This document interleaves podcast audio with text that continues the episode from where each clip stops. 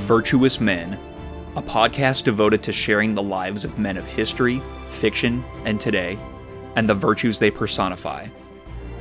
Welcome to a special bonus episode of Season 3, where we collaborate with our good friends at A Brothers Creed for some more conversation and commentary.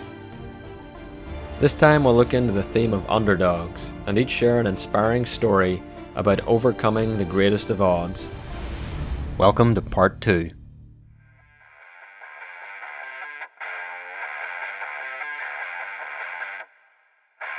All right, uh, who's next, Scott? Any uh, preface to your story here, Scott? No, just go ahead and fire away. All right, here we go. The crowd looked massive from down on the field. Most people would have been intimidated by the sight and sound of thousands of people watching your every move. But to the player who had just suited up, it didn't scare him in the slightest. He knew that no matter what happened on the field today, he had nothing to fear. He had dreamt of this moment his whole life, and he was going to give it his all.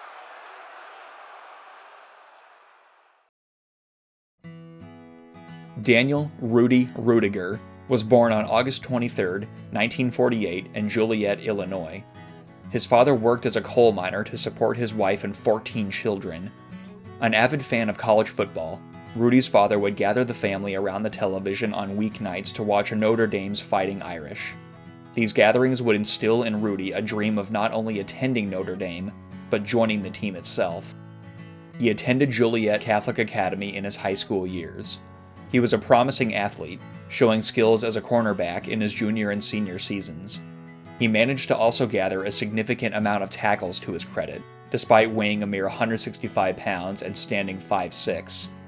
But academically, Rudy did not fare so well. He discovered that he had dyslexia, which contributed to his poor grades. Unfortunately, he would also catch flack and criticism for his dream to go to Notre Dame. After finishing high school, he decided to join the Navy. He spent two years at sea as a yeoman aboard the USS Robert R. Wilson during the Vietnam War. While on the deck one day, he noticed a lieutenant with a Notre Dame class ring on his finger and mentioned that he wished to go to school there one day. He was surprised to hear words of encouragement instead of the usual negativity he received when sharing his dream. After his military service, he spent the next two years working in his father's power plant. His friend Pete also worked with him and encouraged him in his Notre Dame dreams. One day, when Rudy and Pete were working, Pete tried unsuccessfully to fix a jam in the gears. It suddenly sprang to life, and Pete was killed in the process. Rudy saw the death of his friend as a sign to finally throw caution to the wind and make his dream a reality. With the aid of his GI Bill benefits, he enrolled and was accepted at Indiana's Holy Cross College in 1972. He was able to find a job as a groundskeeper at Notre Dame itself, where he would walk the field that he so longed to play on with the Fighting Irish. He even lived in a dorm room inside the basketball arena during these years. He learned that if he managed to get A's in all of his classes, he would be able to attempt to transfer to Notre Dame after four semesters. Armed with this knowledge, Rudy applied himself with zeal to achieve this goal.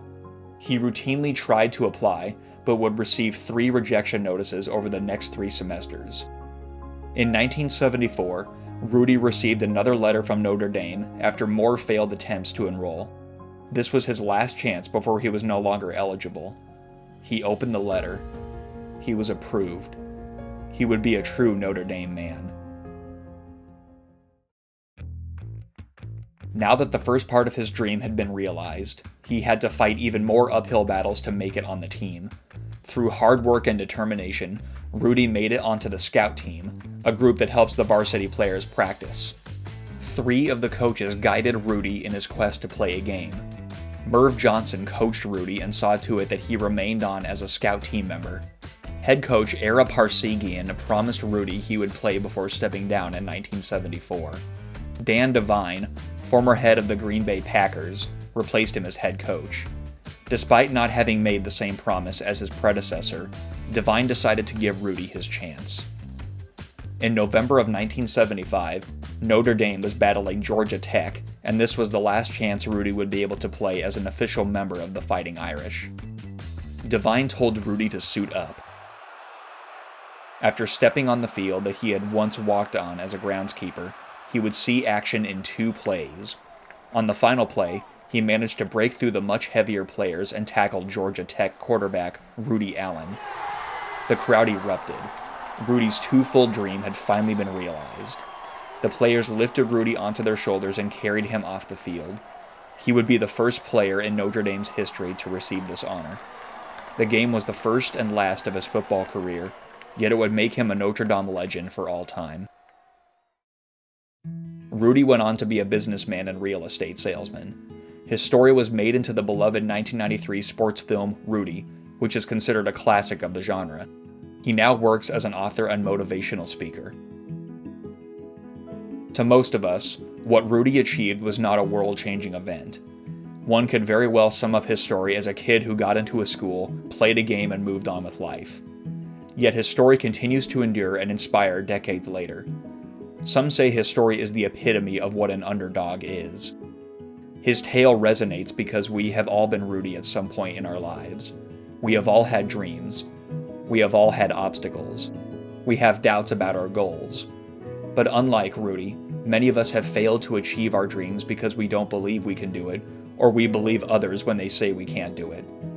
As he demonstrated on Notre Dame's field all those years ago, Rudy is not such a man. He shows us we can do it. He shows us we can allow ourselves to not be robbed of our joy. He shows us we can succeed. There are two kinds of people. There are the ones who believe in your dreams, and there are the ones who think it's their job to crush those dreams. Every single day, I've got people coming up to me, thanking me for bringing a little something to their lives. A couple of hours of inspiration to their lives. Veterans and kids and people dying of cancer. You know what? I'll take those people over the joy stealers. My people outnumber the joy stealers a thousand to one. And that's the truth. Rudy Ruettiger. Loved it, man. I love that message at the end. We're just like, be someone who's encouraging of people and not a joy stealer. well, that's what it comes down to in the end, you know. I mean, like your your dreams do give you joy, and then it seems like there's people that just tell you, "No, don't even waste your time." You know, what are you doing this for? And it's like, what do you? No, you're not taking that from me. Mm-hmm. So were they? Would they tell them just you're too small, or yeah, well, and I mean, as as you as it said in the episode, he was not really what you you know physically he was not really what you think of when you think of a football player. You know, he was underweight, he was skinny, he was short. You know, so and the fact that I mean, getting into Notre Dame, like a very prestigious school, when your grades aren't very good because you have dyslexia, so he he definitely had a lot working against him and what I always found so inspiring about that story is that he worked so hard toward this goal and he only played in one game and that was it. So usually with with stories like this of someone fighting to get somewhere, they tend to get there and stay there for a while. But for him, it was just a game, and that was all. Yeah. So it just he, he like you look to... at it, you look at it, and you think it's not a big deal. He just did all this to play a game. Like, why did you waste your time doing all that? But clearly it meant something to him and we all know what that feels like you know?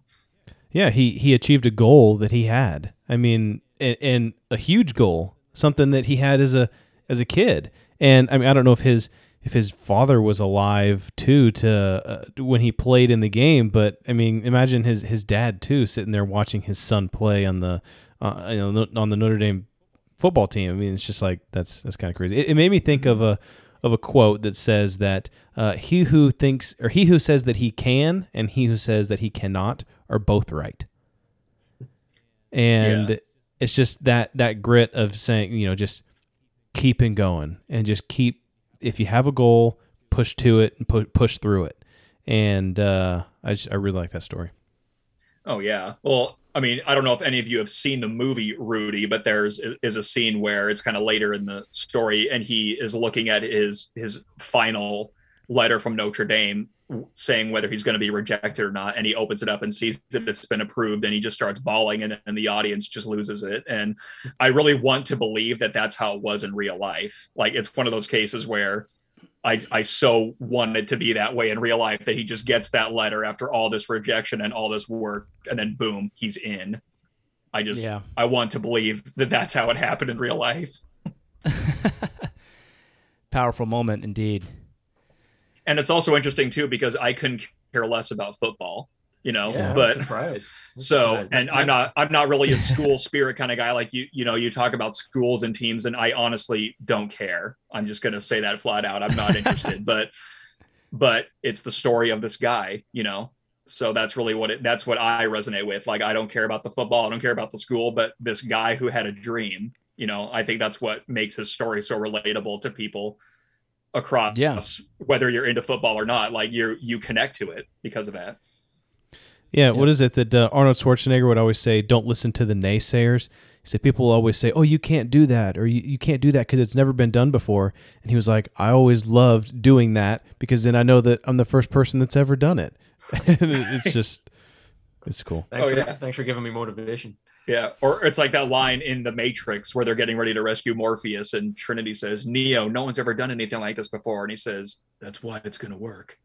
Yeah, there you Yeah. go. That, that's that's why in, in our intro uh, we have uh, a thing of uh, from Lost, the the show Lost.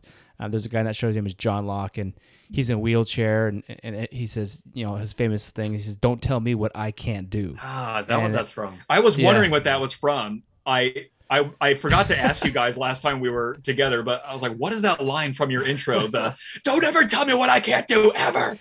I Yeah, always so wondered at what that- that was from. It, there, there's one moment where he wants to go on like an Australian like walkabout or something like that, where you have to like hunt and survive and all sorts of kind of stuff. But he's in a wheelchair, and the guy's like, "I'm sorry, sir, but you just can't do it." And he's like, "Don't tell me what I can't do." And he's just like, "That's his whole thing is that I can do anything. This is not a disability. It's you know I can do whatever I want." And it's a cool character. Yeah. Oh yeah, So and I love that tenacity too. It's like, you know, don't tell me what I can't do because you don't know like what I'm capable of. That kind of mentality. So and Love yeah, and he definitely. except for when I my think- kids get that, except for when my kids get that attitude, then I'm like, yes, I can tell you what I You could you could do that when you pay your own bills. Yeah. Yeah, right. Dad, I've been listening to your podcast, and uh, yeah, exactly. so, well, great. That that was that was so so ver- so awesome. Thanks for sharing that one with us. you bet. You bet. All right, I think uh, I think Jared, you're next. Yeah. So let's cap uh, this off. Go out. Go out swinging. yeah. like I said, m- mine is also another a, a battle one. Uh, this one's a little bit earlier, so uh, I'll go ahead and roll this here. We can talk about it Alright. after. In the late 1800s, as the British Empire continued its global expansion into Africa, there's one battle that stands out. It was the Battle of Isandlwana. Sir Henry Fryer was appointed High Commissioner of the Southern Africa, and his job was to implement a previously known scheme to confederate and subjugate the people of the Kingdom of Zululand. The king of the Zulu people was named Cetshwayo. A seasoned warrior and experienced politician, Cetshwayo first sought to make peace with the British Empire, but peace talks soon evaporated when Sir Fryer issued an ultimatum that the Zulu kingdom must dismantle its entire military, amongst other things, within 30 days or else. With this obvious provocation of unrealistic demands, King Cetshwayo refused, much like King Leonidas of old, to lay down his weapons. The day of the battle was a sunny day in late January 1879. The Zulu army numbered 20,000 men against an army of 1,800 British troops. The British soldiers, despite their inferior numbers, were equipped with modern weaponry. Their artillery cannons and repeating lever action rifles provided a level of confidence against the spears and cowhide shields of the Zulu warriors. Cetshwayo sent the 20,000 strong men, Zulu Impi, or Zulu Force, from the near present day Ulundi on January 17th across the White Umfozi River with the following command to his warriors. March slowly, attack at dawn, and eat up the red soldiers. The morning of the 22nd of January, the British forces under the command of Lord Chelmsworth left the fortified British camp on the hill of Isandlwana to seek out the Zulu warriors in the field and win a quick, decisive victory. Chelmsworth left behind 1,300 men to defend the camp and left Lieutenant Colonel Henry Pulleine in charge of the camp's defense. Pulleine was an administrator with no frontline or command experience on a campaign. While Chelmsworth was in the field seeking the Zulu force, the entire Zulu army had outmaneuvered him, moving behind his force with the intention of attacking the British army the next day. They had successfully evaded Chelmsford and drawn his attention to a smaller force of the Zulu army. That same day, a few British scouts, upon chasing a few Zulu soldiers into a nearby valley, discovered the bulk of the 20,000 Zulu force sitting in total silence. Once discovered, the entire Zulu force leapt to the offensive. Even though the Indunas, or the troop leaders, lost control over the advance, the warriors' training allowed the Zulu troops to form their standard attack formation on the run, with their battle line deployed in reverse of its intended order. The Zulu army pursued the scout force and was met in the field a short distance from the British camp by the remaining soldiers sent to defend the camp.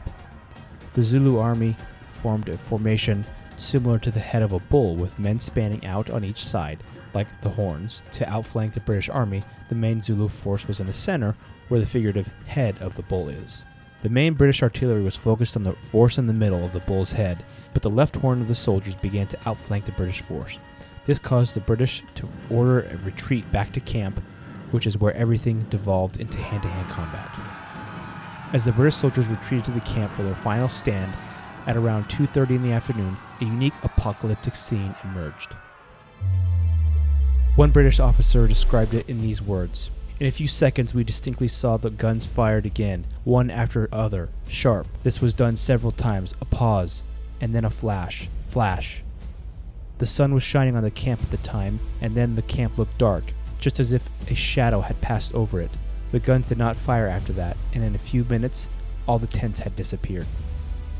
Similarly, a Zulu warrior described it in this way The sun turned black in the middle of the battle. We could still see it over us, or should have thought we had been fighting till evening. Then we got into the camp, and there was a great deal of smoke and firing. Afterwards, the sun came out bright again.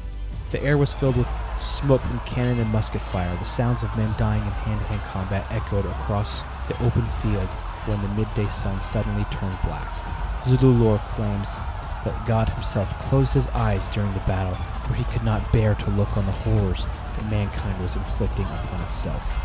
Now fighting in nearly dark conditions, the Zulu warriors, a highly superstitious people, took this as a sign that God would not hold these deaths against them, and this invoked even more fierce fighting. Another Zulu warrior recalled this event as the battle reached a fever pitch. The tumult and the firing was wonderful. Every warrior shouted Usudu as he killed anyone, and the sun got very dark like night with the smoke. At this same time, in a battle not far from the main skirmish, Zulu commander Bilini Wasadi, who was thought to possess great mystical powers from the sun, was defeated.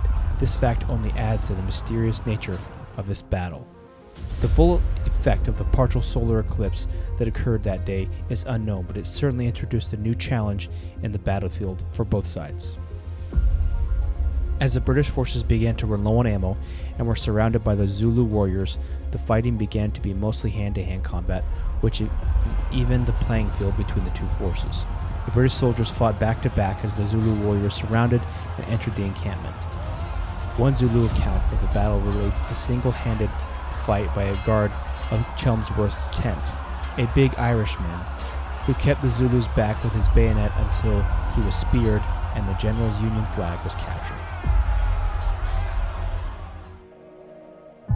In the end, an estimated 1,300 British and African auxiliary forces were killed, and about 2,000 Zulus were estimated to be killed as well. Cetshwayo, sensing that there was a vast number of men absent after the battle, asked where the rest of the regiments were. When told that they were dead, the king prohibited his people from traditional celebrations following such a victory. Instead, he called for a time of mourning and cried out in agony A spear has been thrust into the belly of our nation. There are not enough tears to mourn the dead. These words ultimately ended up being true, as the Zulu kingdom fell months later when the British reinforcements arrived. The Battle of Isandlwana was nevertheless a victory of the underdog Zulu people. The British General Chelmsworth had underestimated the disciplined, well led, well motivated, and confident Zulus.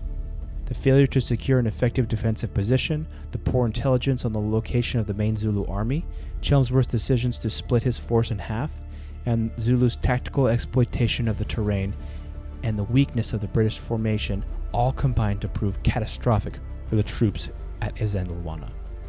The ultimate defeat of the British force in this battle was described by author Saul David as the British Army's most humiliating defeat, make it a unique underdog story and one for the history books.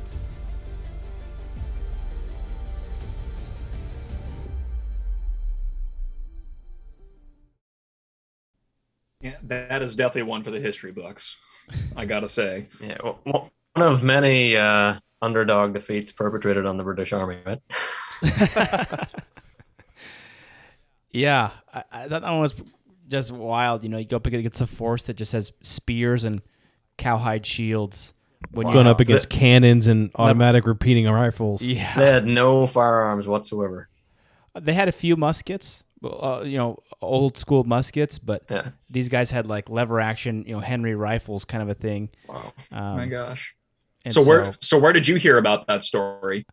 I, just was kind of looking around online and I found it, and I, I'd never heard about it before, and I just said, wow. And I think that the whole aspect of the, you know, the solar, the partial solar eclipse during the middle of the battle, and how it just invigorated the fighting and everything. I mean, can you just imagine being in that scenario where everything goes black, and you have these. You know, it just invigorated some of the soldiers, and I'm sure scared the heck out of some other soldiers. You know, kind of wild. I think there's a there's a movie. It's an older it's an older movie, but I think it's actually called Zulu, and it's about Yeah. that that battle. You're right. With I was gonna say Michael that those uh Yeah. yeah, those uh the Zulu warriors I think were pretty fierce. I mean, they're pretty ferocious in what they did. I mean, and they and they were well trained too. I think they're some of the uh if you look historically like elite soldiers, I think the, the Zulu warriors were up there for sure. Yeah, I think you tend to think of like like tribal warriors. You tend to not think of them in terms of modern military, where there's really strict training regiments and it's all really modernized. But you, so you tend to think the tribal warriors didn't have that, or they had a more primitive way of fighting. But you look at stories like that and know clearly, clearly these people were more than capable of taking on anybody. Right. Yeah, especially when they got you know discovered, and then they had to form their battle formations, and everything was all just haphazard, and and, and but they were able to do it in reverse order. Uh, you know, while they were you know to to get the British on the run, and uh, Yeah, it probably didn't help Yeah. too that they knew the lay of the land too, and the British were likely not familiar with it. So they clearly were masters of their environment. So they could definitely had that on their side. Yeah, just the overconfidence. You know, the British too. It's like, well, it's just gonna go out and finish this today. You know, I want to be home by lunch, kind of a kind of thing. and it's just like, all right, you're Well, and then the one guy he was like, oh, "I'm gonna take 500 of the soldiers. I'm just gonna go find their army and destroy it." Right? The the head yeah. guy didn't. he? Yeah, and well, then he, took half the soldiers. Yeah, out Yeah, he the field. left and left. He he left and just was like, "Yeah, you guys take care of the home base." And then little did he know that. left left, left to the guy who did, had never no experience at all. He's just like, you take care of the base. And he's like, but uh, you know, he's just like, just take, just stay here. Right.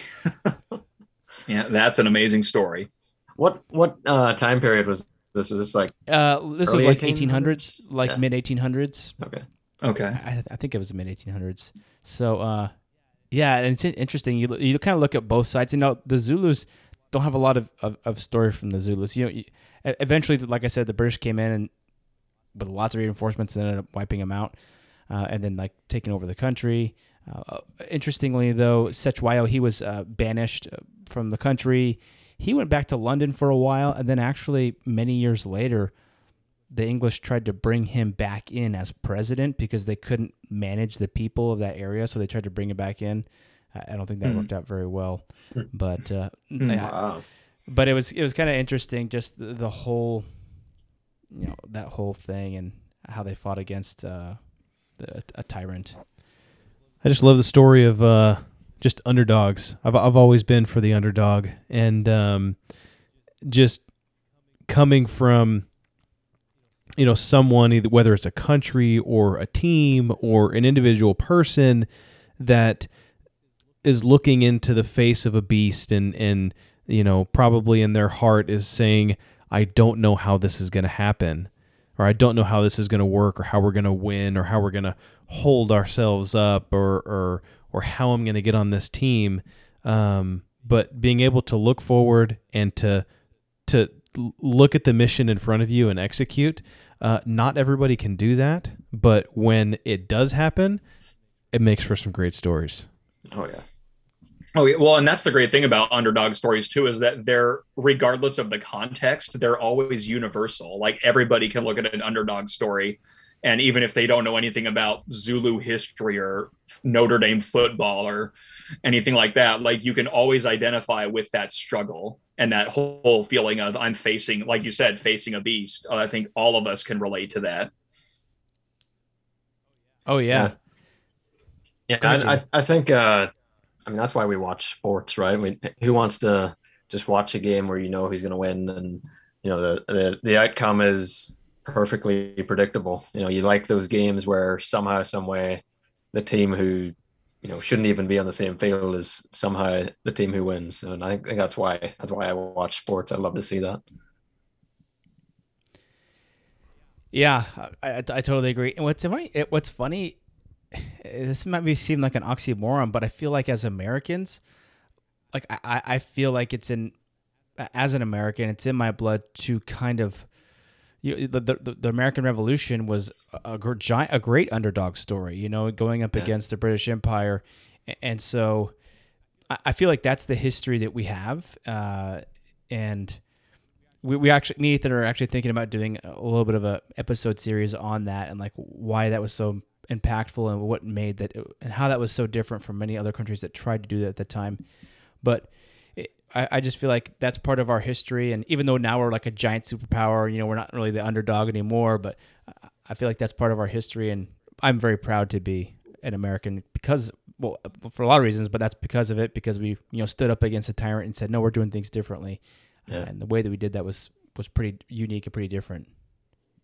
Yeah, it definitely inspires you looking at it through the modern lens and thinking, wow, like what what kind of battle do I have where I could be put in those positions to test myself? I feel like it also goes back to just I feel like inherently there in men in particular, there's this whole desire to be tested and to face a test, whether whether you know it or not. I feel like every man has that to some degree. So I think hearing an underdog story, especially like you said, like the American Revolution, you you kind of put yourself in that situation situation and think, what would I have done? Would I have fought or would I have gone home and just let you know followed orders or done whatever you know? So uh, I, yeah. at least I find myself thinking of those things. Yeah. It's interesting in the in the Winter War story that I told about Finland.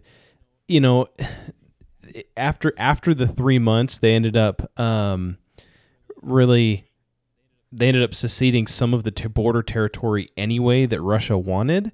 But the thing is, is that and, and this went back to there was many uh, historical professionals were saying that or historians were saying that Russia didn't want just the borderland. They would have taken the entire country, and they would have set up what they what they were going to call the um, uh, the Finland communist puppet, and that they would just use them to control you know borderlands into Germany or whatever else it may be, and um, it was that that yeah if if they would have just said at the beginning, okay, yeah, you can have some, then then Russia would have just you know you give a mouse a cookie and they want to take the whole thing, and so but them by saying no, we will not give in, and they put up this massive fight. They were able to keep, and and then at the end, Russia was just kind of like you know.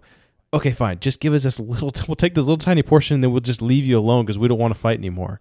Um, and so, you know, at the end, they still lost, right? But they it would have been much worse if they wouldn't have have fought. Right, right. Well, it, it's sort of like, well, you you know, you're a you're a huge superpower. We're just a tiny little country, so it'd be easy for us to just hand it over to you. But no, you're not getting it without a fight. Whether you you might get it, it's probably likely you will get it, but you're not getting it without a fight. It's all about the doing it on your terms, right? Right. The, the outcome might be the same, but you're not going to force me to just give up. I'm going to do this with a Yeah. fight, and, and you're going to know about it. It's going to cost you something. Exactly. exactly. Right. Like this is going to be if you get what you want, it's going to be hard earned and we're going to make sure of that. Yeah. Which is a heck of a lot more noble than saying, "Yeah, I don't want to get my hands dirty. Here you go." Like where's the no where's the nobility in that? Where's the honor in Yeah, that? where, where do I Yeah, sign? You give them an inch and they'll take a mile. Exactly. Oh gosh, plenty of that going on. And- and- yeah, there is plenty of that going on. And- and I, I, I, have been thinking about like that, that a lot recently. You know, especially with everything that's going on. It's just like, you know, you know, nobility, honor. Uh, you know, at what point do you say enough is enough? You know, at what point, uh, where do you draw your line in the sand? Uh, you know, you talked about earlier, like the American Revolution. You're like, would I have been someone who was like, yeah, let's do this, or was would I have been someone who was like, eh, you know, the British aren't that bad, you know, or it, it's not that it's not that terrible, you know, it's it's okay. So I, I think about that a lot, and I think about my forefathers and the sacrifices that they made for for me and the, so that the country that I can live in today, and I think what sacrifices are sh- should I be willing to take for my kids, and um, you know that's something that weighs on my mind, especially nowadays with a lot of the um, I feel liberties that have been taken that are that are being taken from us. Uh, you know, we need to be very conscious of that. Uh, Right. In the United States, Yeah. in some other countries, it's even worse. But uh, you know, Yeah, At what I think I think point do you push yeah, we're we're in a time where we're getting a taste of what other countries go through. I feel like I feel like America is really facing that right now. Like in our modern age, we're getting a little glimpse of that right now, and a lot of people are showing where they stand. You know. Yeah. Well, it, it kind of harkens back to that really powerful Veterans Day image that you guys had on your Instagram. Like Yeah, that—that that. was I, when you were talking. That's instantly what I thought of, and I'm thinking, wow. I wonder. I wonder if we could be in that position too. Of here's what we sacrificed for our kids and everything. I, I especially like you said, Yeah. like probably I would imagine as a father, you probably think about those things a lot too. Like, like you said, what am I willing to give up for them to have a good life? Right. Yeah, I mean, sometimes it's like, well, you know, it's okay if it's happening to me, but it's like, what if somebody's trying to push this on my kids, or what if, what if you know, if if they ta- you know take an inch, you know, they'll take a mile. Like, what was it? two weeks to slow, slow the spread ended up in like Yeah. two years. You know, basically. Yeah, how So many it's weeks like- are we in now? Yeah, exactly. So uh, Yeah, just like just just keep giving us more power, and then we'll get back to normal. yeah. Two So years later. it's, it's tough. I mean, I want my kids to be in a good spot, you know, and I want them to have freedoms and liberties, and so, yeah, at what point do I say stop? Yeah, yeah. I- think it's at, at the end of the day we need to realize it may not be such a big thing on its own, but what it comes after that, and when you set that precedence, what comes after that, and it's a slippery slope. So Yeah, we're Yeah. we're too trapped in the present moment. We just don't really think about the future. Yeah, and I think that sometimes, as in living in a modern society, we forget that we live in a violent world, and Yeah. w- w- eh, eh, we forget. eh, It's like we weren't around during World War II. We were around eh, during a twenty-year war in Afghanistan that would just happened in some foreign land that we saw on TV that was just like a movie, you know. So we forget what it's like, and people who have never been to another country, it's even easier to forget what it's like. And so, you know, people, countries do terrible things throughout the history of the world. There are countries within lifetimes of people who are alive who have done awful things. They're right now. I mean, there are like concentration camps in China. And, you know, you think about what, but people so easily forget that. People so easily forget, like, fighting for what's right or fighting for your justice. And they're like, well, what are you going to do, you know? And it's like, well, you know, what did our ancestors do? What do people do who fight for justice? And it's, I don't know. I'm not advocating violence or anything like that. I'm just saying that like there's people. Sometimes people think that those things can't happen because, well, you know, that's not happening where I live, and it's like, well, it could. You know, someone could Yeah. march in here and take over our country. Haven't you seen Red Dawn? right, right, exactly. Oh No. yeah. Good Well, luck. I I def- I sort of have come to believe over the years that I feel like traveling to a foreign country should be a requirement for every American citizen, hmm. just so they can see how good we have it here. Yeah, but before you criticize, see what it's like everywhere else. Mhm. Right, exactly. Like just, But just that go to doesn't a- mean go to a third world country and just Yeah, and then tell world your country, yeah. and then see if you're going to say those things about America again. But that doesn't mean like go to a five star resort in the Bahamas for a week and yeah, yeah, Yeah, exactly. Yeah. Yeah. like if you go to Jamaica, stay away from the resorts or something like that, or or Mexico or somewhere like that. yeah, exactly. Yeah, those are very good points for sure. Well, this has been great. I think all of these underdog stories were excellent, and just not only the the theatrical nature of them, but the message that they presented as well. Um, you Yeah. know, we love getting together with you guys and doing these collaborations. They're just really fun. We love putting these stories together, and, and part of you know our podcast is is telling those experiences and exploring new things. And I know you guys as well tell some excellent stories of some great men, um, and I think these were excellent examples of those. Yeah, that was a good suggestion for doing that. That very good suggestion. Well, cool guys. Well, thanks again for your time. Uh, it was great doing an episode with you, and to everyone out there, you know, check these guys out. Uh, Virtue, the Virtuous Men podcast. Uh, we're gonna put links in the show notes, of course. Us, we're, we're the Brothers Creed podcast, and uh, both great shows. So go give them a listen. Indeed. All right, Indeed, thanks, indeed. guys. Yeah, thank you guys a lot. Yeah, take care. this. Looking forward to the next one. one. Yes. Of course. This episode of Virtuous Men was written and recorded by Jamie Adams and Scott Einig, and featured Ethan and Jared Thomas of A Brothers Creed. Thank you for joining us for part two of this bonus episode. And thank you for joining us for season three. Stay tuned for season four in summer 2022, where we will continue to discover and explore the lives of virtuous men.